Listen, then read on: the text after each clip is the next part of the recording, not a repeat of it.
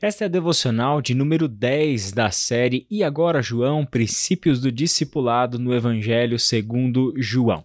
Ao longo desta semana, conversamos sobre alguns encontros que Jesus teve com pessoas ao longo da narrativa do Evangelho de João. Não falamos ainda sobre todos esses encontros, mas tivemos apenas alguns encontros iniciais, como de Jesus e Nicodemos, a mulher samaritana, como Marta e como Maria, como encontros, conversas, diálogos em que Jesus mostrava-se como aquele que é a resposta de Deus para aquilo que o ser humano mais precisa.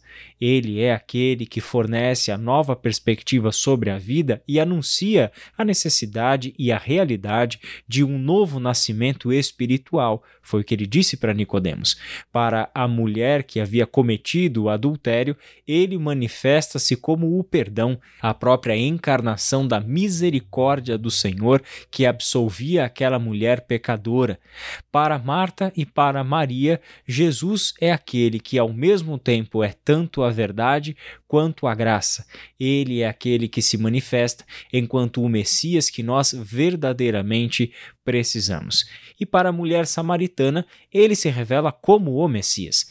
Ele é de fato aquele que é o Messias que está entre nós. Por esta razão, naquele encontro, ele consegue quebrar com todas as barreiras culturais, barreiras que separavam judeus de samaritanos e torna aquela mulher em uma proclamadora do Evangelho. Muitos samaritanos creem no Senhor por causa do testemunho que ela deu.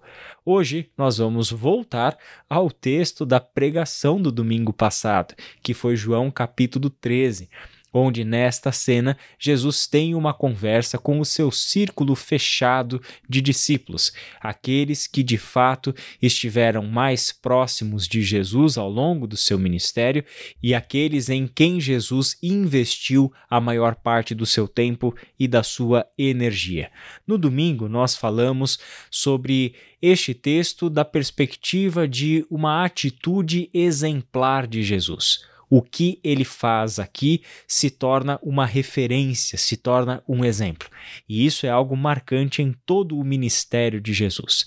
Para nós, seus discípulos, absolutamente tudo o que Jesus fez e tudo o que Jesus disse é exemplar para nós olhamos para a vida de Jesus, para o ministério de Jesus, mas também para o destino de Jesus na cruz do Calvário como o exemplo a ser seguido por nós.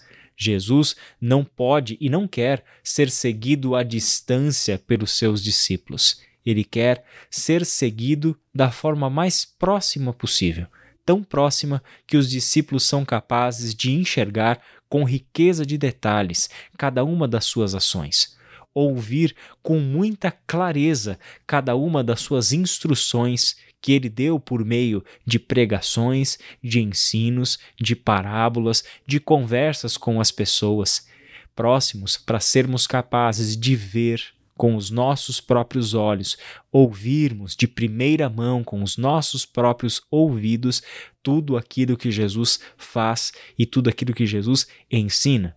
Com base nestes três verbos que nós mencionamos no domingo, o ver o que Jesus faz, o entender o que Jesus faz, para então agir como Jesus age, nós temos aqui ah, o caminho nosso com o aprendizado que está no discipulado de Jesus para a prática, a ação que ele espera da comunidade dos discípulos.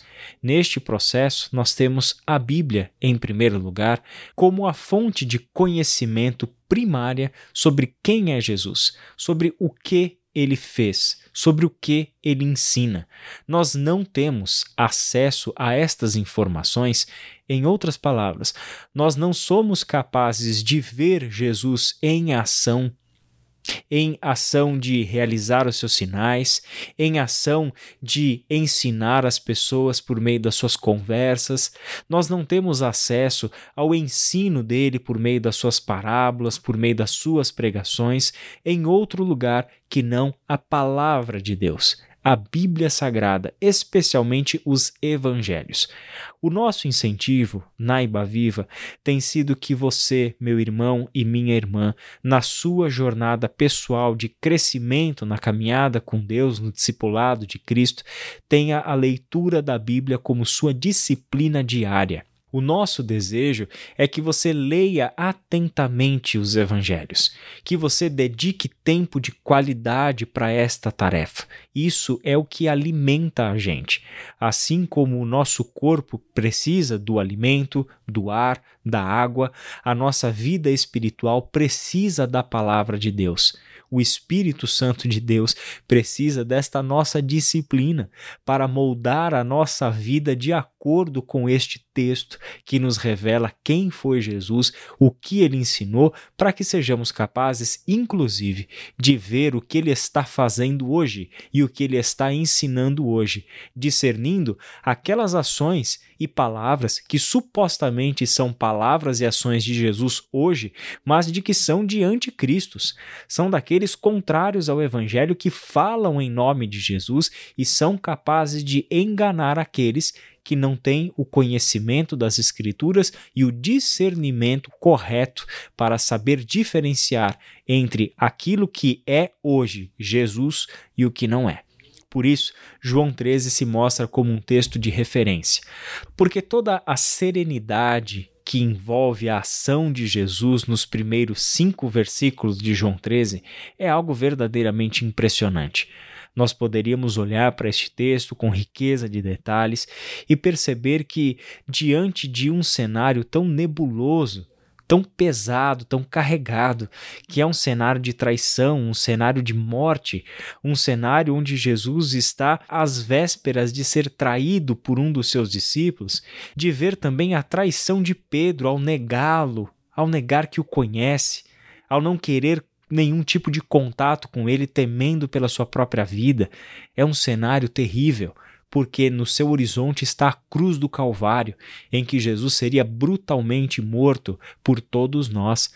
O cenário é terrível, mas Jesus tem a serenidade para pegar a toalha, pegar a bacia, lavar os pés dos seus discípulos e lhes dar uma última lição a importante lição de servirem uns aos outros, de se prostrarem um perante o outro de desta forma personificarem o que ele vai dizer lá nos versículos 34 e 35. Um novo mandamento lhes dou: amem-se uns aos outros, como eu os amei, vocês devem amar-se uns aos outros.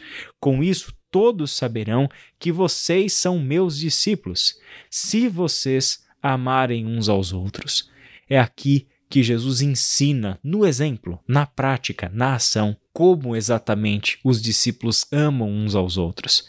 E ele mostra isso, que a serenidade com que ele consegue se prostrar diante dos seus discípulos, se humilhar na presença deles, lavar os seus pés como um servo, como um escravo, e não como um mestre, como um senhor ou como um Messias, mas como um simples escravo, se prostrar diante deles e lhes lavar os pés.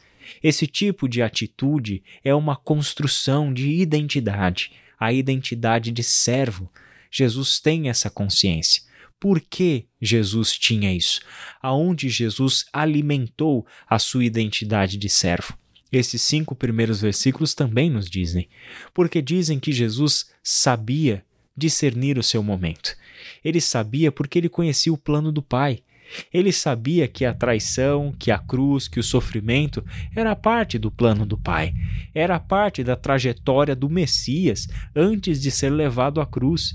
Ele sabia que ele veio do Pai, que ele voltava para o Pai e de que ele vivia na autoridade que o Pai lhe concedeu. Por isso é que Jesus tem a serenidade para agir tranquilamente, como se nada tivesse acontecendo. Eu não sei você, meu irmão e minha irmã, mas como eu quero esta serenidade na minha vida. Como eu quero esta clareza, essa lucidez diante do sofrimento, do caos, para agir corretamente, para agir bem, para ensinar as pessoas no meio do caos. Como isso é importante e motivador para a gente. O que fica para nós, e este é o nosso desejo ao findar mais uma semana de devocionais no Evangelho de João é que a palavra de Deus seja a palavra viva no seu coração, que o Espírito Santo de Deus auxilie você, meu irmão, minha irmã, a traduzir em ações de bem todo este conhecimento que nós temos adquirido no Evangelho. Vamos orar? Pai querido, muito obrigado pela tua santa palavra, por mais uma semana de reflexão, por toda a instrução que o Senhor tem concedido a nós. Obrigado porque o Senhor tem cuidado da gente, nos dando inúmeras oportunidades de crescermos em fé, em graça, de conhecimento da verdade por meio da tua palavra que todos nós, Senhor, como tua igreja, sejamos fortalecidos e principalmente nos tornemos conscientes e, no poder do teu Espírito, venhamos a traduzir em ações todo o conhecimento adquirido na tua santa palavra. Em nome de Jesus. Amém.